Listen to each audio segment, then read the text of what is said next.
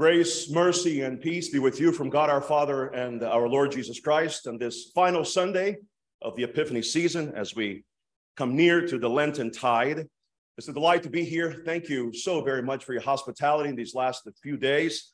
I'm grateful for the consistory and their kindness and for the unity of mission that they have shown very clearly as I have spent time with them.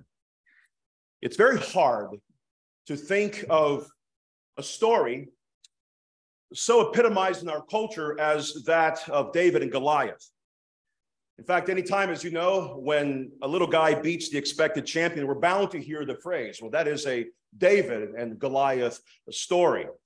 Malcolm Gladwell has become a millionaire after his best-selling work, David and Goliath, Underdogs, Misfits, and the Art of Battling Giants. And for the record, I find much good in the book, and I certainly don't want to be an iconoclast of David and Goliath stories in our society. There is something surprising, isn't there? Something magnificent about defeating big giants. There's something undoubtedly surprising about defeating big serpents in our culture, in society. But what about God's economy? How does God project that message into his own revelation? If we live in a Genesis three fifteen world, which we do, a world where the seed of the woman crushes the head of the serpent, we should, as a people, expect that unexpected characters would assume positions of power. We should expect that the humble would be exalted, and we should expect that the less visible will receive greater glory in the kingdom of God. This is the great message of the Epiphany season, an unexpected seed of a woman coming in time, receiving gifts of gold, frankincense, and myrrh, and then dispensing them, granting them, giving and spreading them throughout all the nations. The Goliath narrative, we might say, would have you think that gifts belong only to those who are in power, but the David narrative would have you think and believe that a child could share those gifts with all the nations of the earth. And what is it we must consider? What is it that the child shares and gives to the nations of the earth? What kind of supreme gift is embodied in the very ministry of our Lord Jesus Christ, that he is capable, aware, and that he might give into the peoples of the earth as a gift that is acceptable and a gift that is transformative among the nations? What is the greatest gift that Christ can give to the world? The greatest gift that Christ can give to the world is the head of a serpent crushed. The head of a serpent crushed. It is Christ himself who displays a crushed serpent's head as a gift to his bride. That is his wedding gift to his bride, the Holy Church. This is not your classic Hallmark story, is it? Indeed, this is not your standard Jane Austen Victorianism, but it is the biblical narrative for us this morning. And at the end of the period of the judges, in the days of Samson, the Lord's visits, our Lord God visits Israel with both judgment and mercy. Judgment falls on the sanctuary. Judgment falls on the house established at Shiloh. But at the same time, we already begin to see the nascent narrative here that the Lord himself is raising up a priest, a prophet, a judge by the name of Samuel to prepare the way for the coming of the new order of things, the new way of life, the new civilization, the new society, the new world. Now, this order is contrasted very clearly for us in Samuel's narrative in First Samuel seventeen. And what we see in the contrast of these houses is that the first house is established by Samuel's faithfulness to the covenant God. And the other house, by Hophni and Phinehas, is established by unfaithfulness, by direct disobedience, by a failure to keep God's covenant promises and his laws. Eli's sons don't serve God. They don't listen to their own father, whereas Samuel listens to God and listens to his father-like mentor Eli. One house sins against the sacrifices.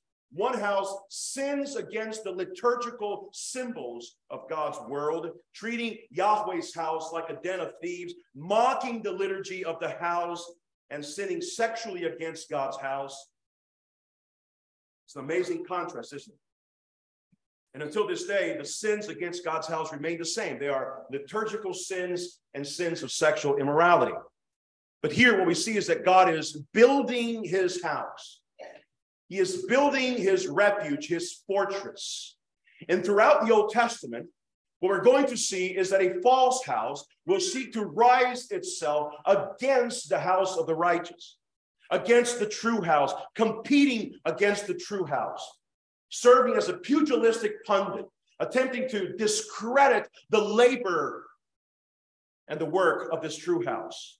In other words, unfaithful and wicked leaders will pursue, will desire, will seek out the destruction, the overthrow of the faithful leadership in the true house of Israel. And that is why a major theme we see throughout the scriptures is the rise of satanic-like figures, emerging like demonic forces from Sheol itself, seeking to destroy all of God's anointed servants, those who would speak on behalf of Yahweh, those who would proclaim faithfully the message of Yahweh God. And the reason these figures rise with such prominence in the text is because they want to undo, they want to hinder, they want to keep Genesis three fifteen, the first gospel, from coming to pass. The seed of the woman shall crush the head of the serpent.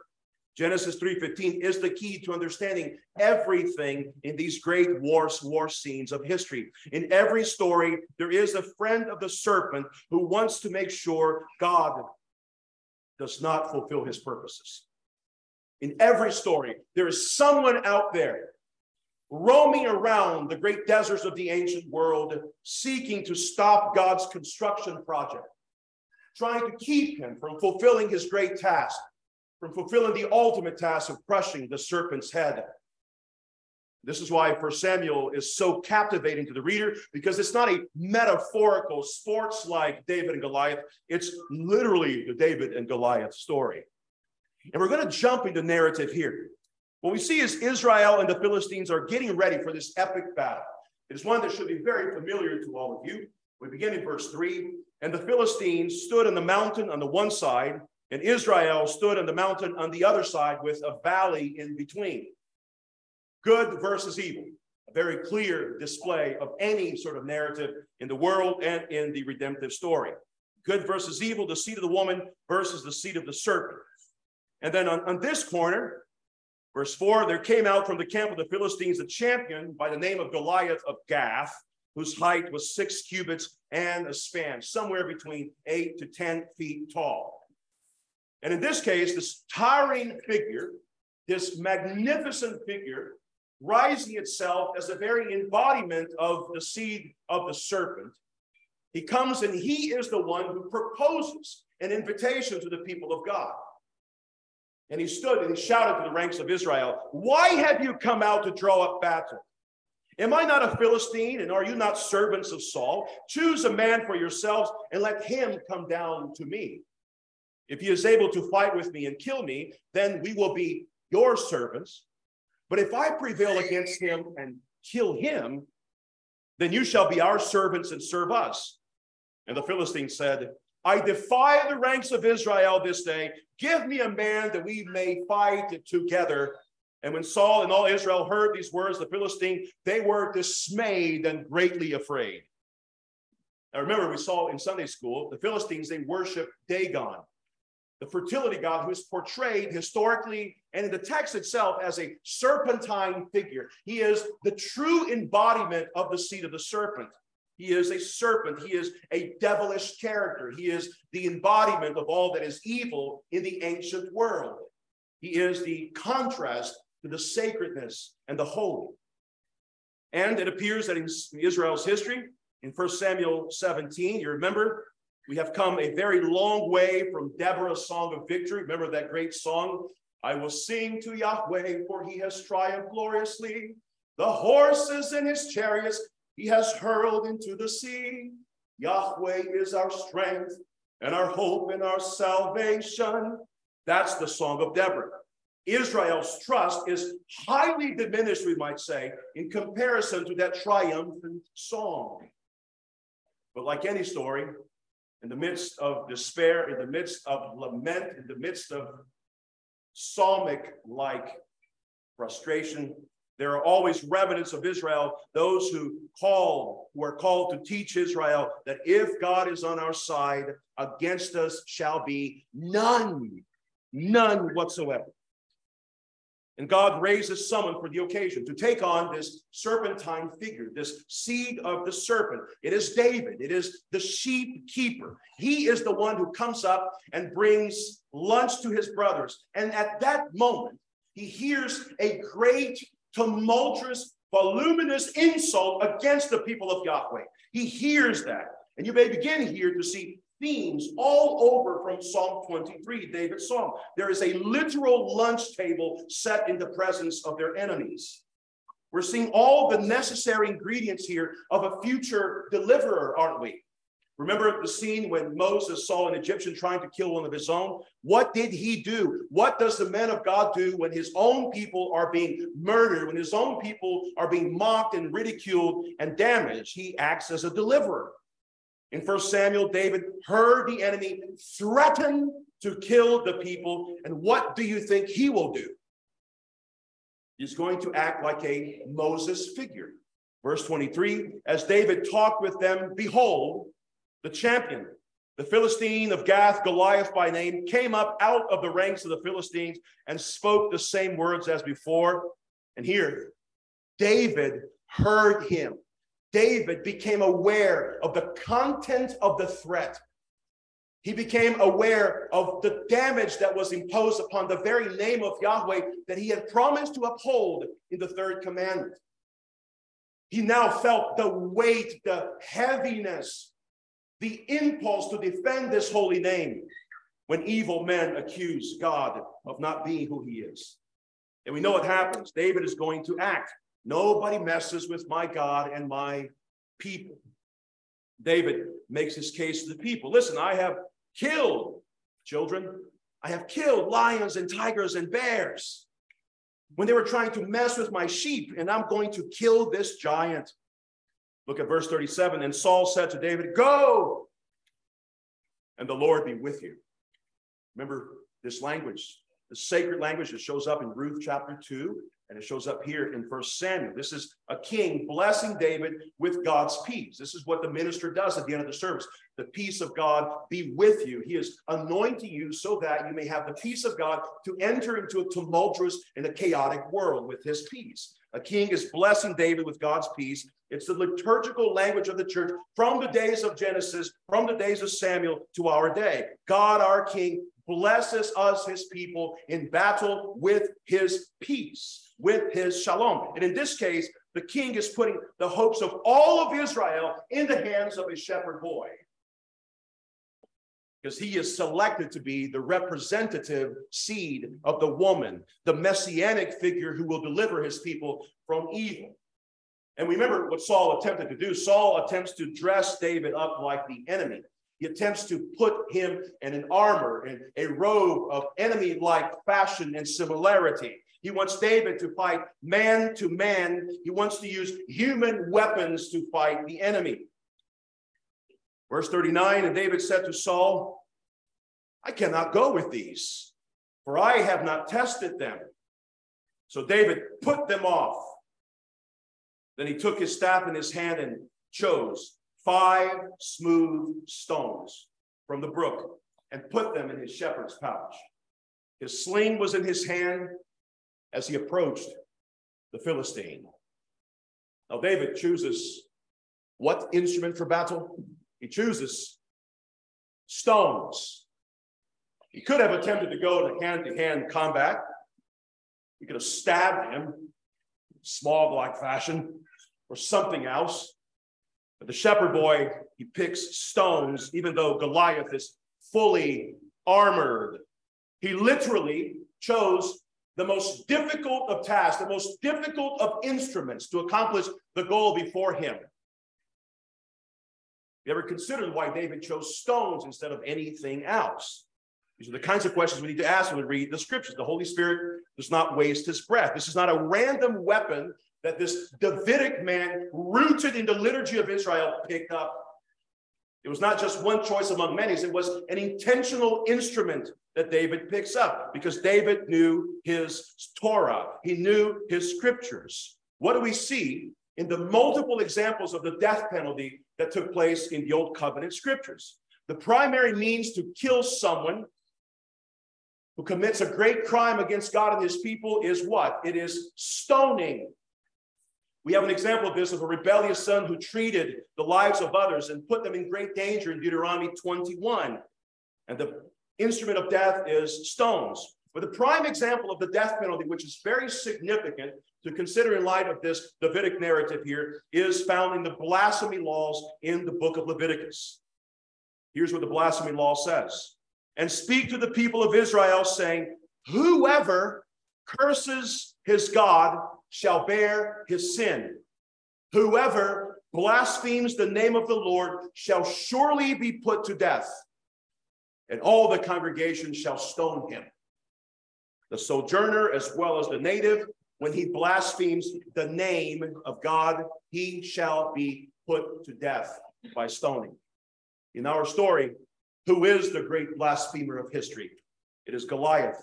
David is about to impose the death penalty with the permission of the king to this blasphemer as an example of anyone who messes with the name of Yahweh, anyone who mocks and ridicules, anyone who threatens the very purity and integrity of the land shall be put to death by stoning. And here's the description of that very memorable episode in First Samuel. When the Philistine arose and came and drew near to meet David, David ran quickly towards the battle line to meet the Philistine.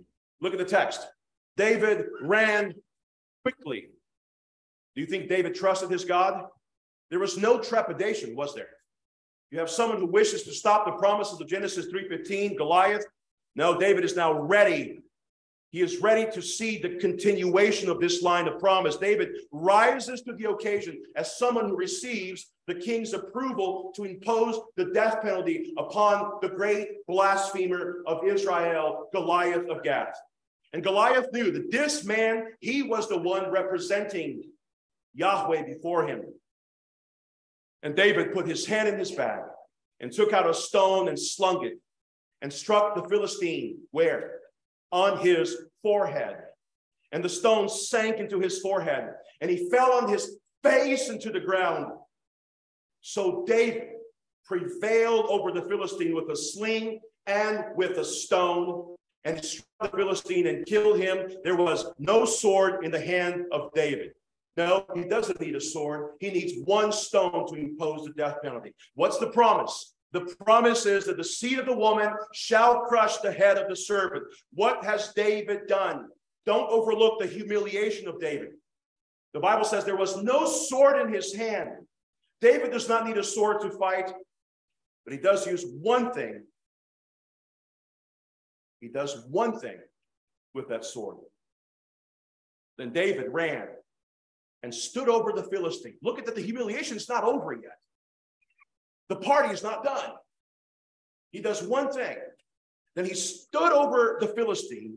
He took his sword and he drew it out of its sheath and killed him. The implication is here that he was dying. He was at the state of death. But David finalizes his death here. And he cut off his head with the sword. And when the Philistines saw that their champion was dead, they fled. What else do we know? David decapitates his enemy, the enemy of Yahweh. He stones him, he decapitates him. And we know that what David does at this moment is that David takes the body of Goliath, namely his skull, his head, and he walks and travels eighteen miles at that point to Jerusalem to bury Goliath's head. And David took the head of the Philistine and brought it to Jerusalem, verse fifty-four. And you're going to see this theme develop as we, as, as your congregation goes through the season of Lent. But it's, it's very stunning to see what's happening here in the Bible. David is the type of Christ. Goliath is the type of the serpent. The connection between David and Goliath narrative and the connection with the events of the Lentintide are very significant for us. You remember that on Good Friday, the great battle occurred between the ultimate seed of the woman and the seed of the serpent. When Jesus and the serpent stepped in the ring, and there at that point, winner takes all. And in that struggle, remembers what happens to our Lord. He is crucified. The serpent bruises his heel. The nails are driven through his feet. He was bruised for our iniquities. But ask the question, where is Jesus crucified? He is crucified at Golgotha, which means the place of the skull. David came to bury Goliath's skull, and that place where he buried it was the place of the skull. Now, cannot connect the dots, please.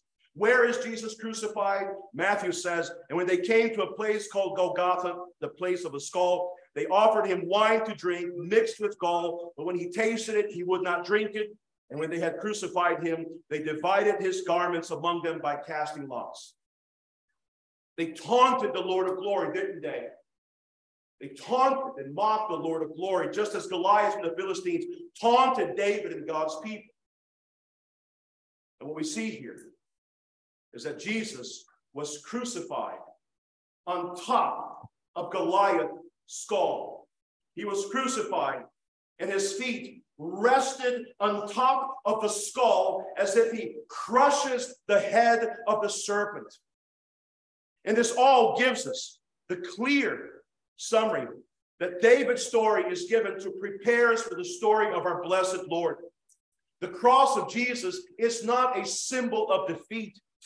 It is the triumph of the seed of the woman, crushing the skull of the serpent, even at his ultimate moment of death. The cross for us is the place of victory. It is the place where Goliath and the serpent and the seed of the serpent are crushed and decapitated for the glory of our great King.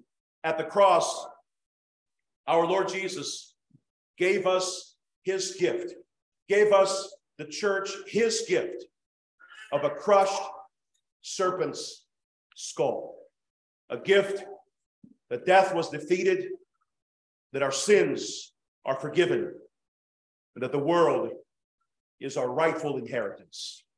The head crusher is the Lord of glory whom we worship. In the name of the Father, and of the Son, and of the Holy Spirit, amen.